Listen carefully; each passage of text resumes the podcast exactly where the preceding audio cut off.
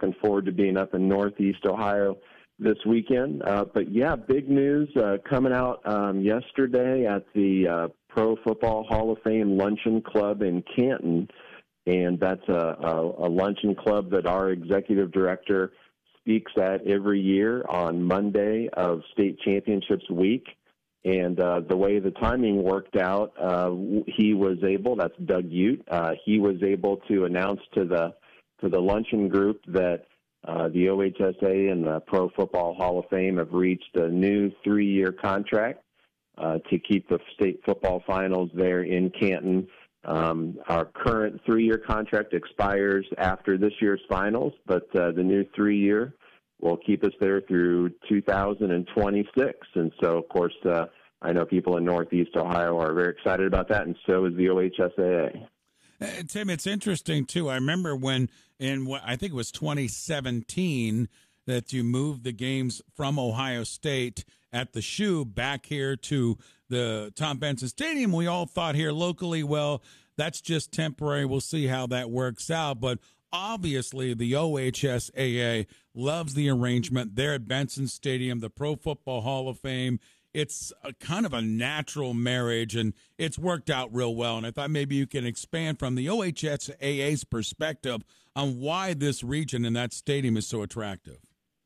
Well, you're right. It's a great partnership, and and that's a, a big part of not only these football championships, but all of our state tournaments. You know, we need a, a site and a community and a region, honestly, uh, that supports the games. It, takes a lot of people to put on a state tournament, and uh, we have that there in Stark County in Northeast Ohio, uh, and so we're we're very happy about that. And you know, you're you're right. We we were at Ohio Stadium in Columbus uh, for 2014, 15, and 16, and it I don't know what word you want to use, ironic or, or what a coincidence or something, but when when the the contract got selected there for Columbus during those years is when Tom Benson Hall of Fame Stadium was built. And uh, you know, actually, had we not been in Columbus, we would have needed to find a new home anyway for a year or two. But just the way the timing worked out was was great because uh, then uh, the Stark County group uh, got the bid back, and there is Tom Benson Hall of Fame Stadium, and around it, the Hall of Fame Village is just amazing. You know, every time I go there, there's something new that has gone up, and that will continue for years to come. So it, it is truly a, a destination that people can make a, a day, a weekend of it.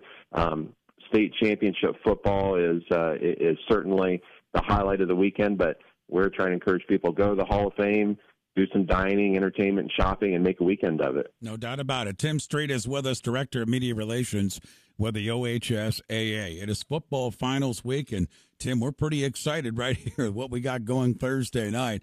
This one's going to be just terrific when you talk about Hoban and Massillon setting up a great weekend of football there at Benson Stadium.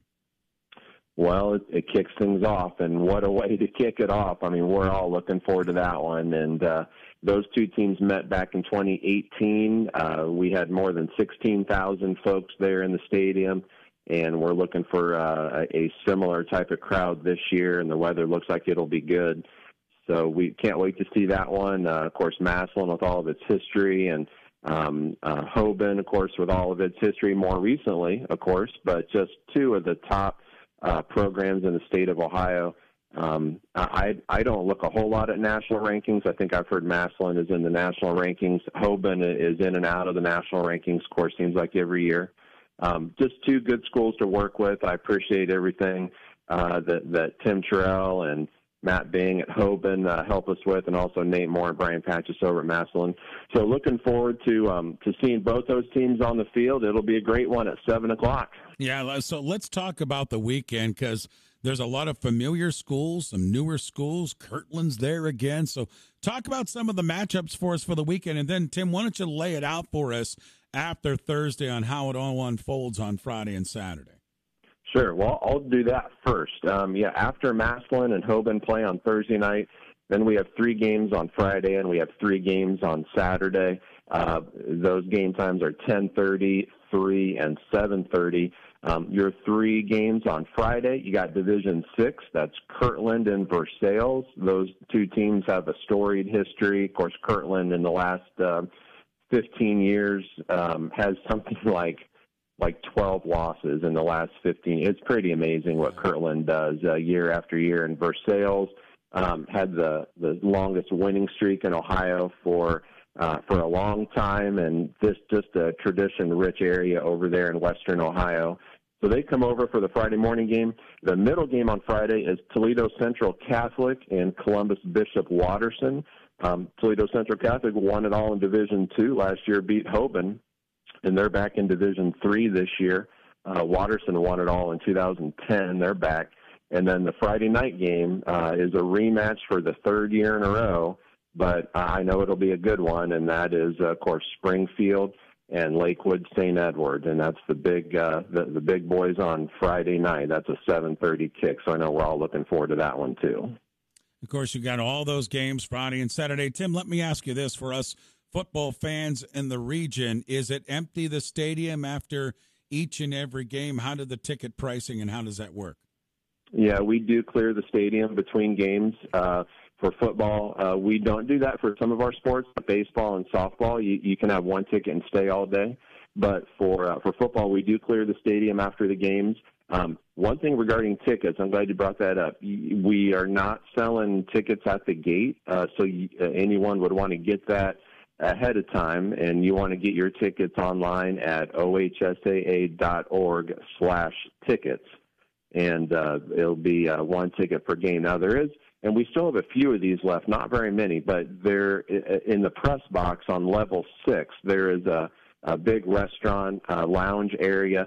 Those people can stay in the stadium between games, so that's kind of one of the attractive uh, uh, perks of getting uh, those tickets. Uh, I, I think we have a few left, but but not a whole a whole lot. Um, and then before I forget, going into Saturday, um, we got three games. We got Marion local. Uh, they're back. They've got 13 state titles. They play Dalton, who uh, you know right down Route 30, yeah, yeah. and uh, they're in it for the first time. Uh, and then we have Perry, who's in it for the first time. I know they're dealing with some snow up there right now on the lake um, against Liberty Center, and then uh, we end things on uh, Saturday night with Division Four and that's Cleveland Glenville back in it, and they take on Kettering Archbishop Alter. So great weekend ahead of us. You know, Tim, we uh, my wife and I were driving uh, through the Dalton area there, down off thirty last mm-hmm. weekend, and that community is just going bonkers about their football team. They're so excited. Every like fifteen feet, there was a sign and a go and all that stuff. It was kind of cool to see. Yeah, you know, there's some communities like that that uh, you know, uh, and Marion Local is that way, and Versailles is that way, Kirtland is that way. You know, last one in town, turn out the lights. But uh, someone like Dalton who has not been there before, they they have uh, some athletic success in their history, but the first time on this stage, um, they are they are very excited, and we're excited for them. This is what it's all about.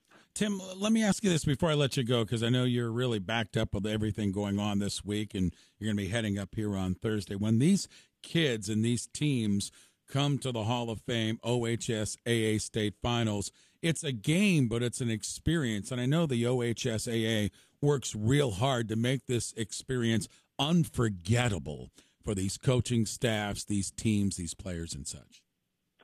Well, that's our goal for sure. And you're right. It's not just a, a game, it's an experience. And uh, most of the teams do uh, have a, a longer stay in, in Canton than just their game. Um, a number of them will go through the Hall of Fame. Um, right there adjacent to the stadium, and, and that's what it's all about. You know, these uh, these events certainly we're going to have seven winners, and we're going to have seven state runner-ups but they will all remember this and uh, for the rest of their lives and their parents will and the communities will and uh, they they we, we try to embrace that um, with the teams when we meet with them uh, not only throughout the playoffs but especially Sunday when we met with all 14 teams and really tried to, to lay out what all is available and um, the excitement just builds and uh, we're glad that teams take advantage of that with their communities